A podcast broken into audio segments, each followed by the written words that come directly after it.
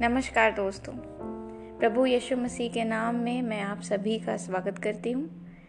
आज तीसरे दिन में हम ये जानेंगे कि प्रभु यीशु मसीह पे विश्वास हम कैसे रखें इन इन दिनों में, जहाँ पे हमें आने वाली चीज़ों का कोई अता पता नहीं है। हम तो सभी जानते हैं कि वो हमसे का, काफ़ी बड़े बड़े हैं और काफ़ी शक्तिशाली हैं। हम उन्हें नहीं देख सकते, लेकिन फिर भी हम उन पे पूरा भरोसा रख सकते हैं।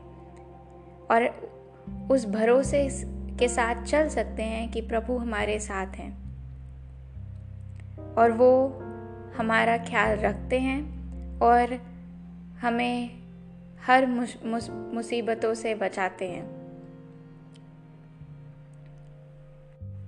तो प्रभु यीशु मसीह में विश्वास रखने से हमारा आश्वासन और साहस दोनों बढ़ता है। तो चलिए आज हम जानते हैं कि इस, इसके लिए बाइबल क्या कहती है। तो इम्ब्रानियों ग्यारह चैप्टर में पहला वर्स हम देखेंगे। अब विश्वास, आशा की हुई वस्तुओं का निश्चय और अनदेखी वस्तुओं का प्रमाण है। हम जिन बातों की उम्मीद रखते हैं प्रभु यीशु मसीह में, उन बिना देखे हम ये, हमें पता है कि भगवान हमारे साथ हैं।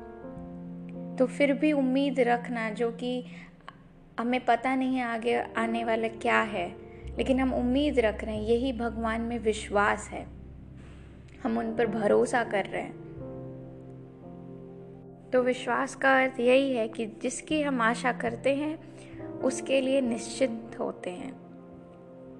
और चाहे हम किसी वस्तु को देख पाए या ना देख पाए, हमें प्रभु में विश्वास है। आज हम छोटी सी प्रेयर करते हैं। भगवान यीशु मसीह, हम आपको धन्यवाद देते हैं कि प्रभु आप हमारे साथ हैं।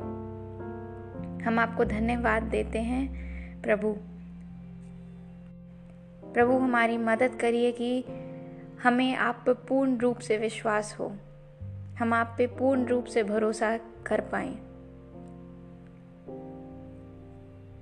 जो चीज़ हम नहीं देख सकते, फिर भी आने वाले कल के लिए भी हम आप पे भरोसा रखें। हम जानते हैं कि आप हमारे साथ हैं और हमारी ज़िंदगी में आप हमारे साथ हैं। और आप हमारी ज़िंदगी में अपना काम पूरा कर रहे हैं। प्रभु यीशु मसीह के नाम में हम प्रार्थना करते हैं। एमेन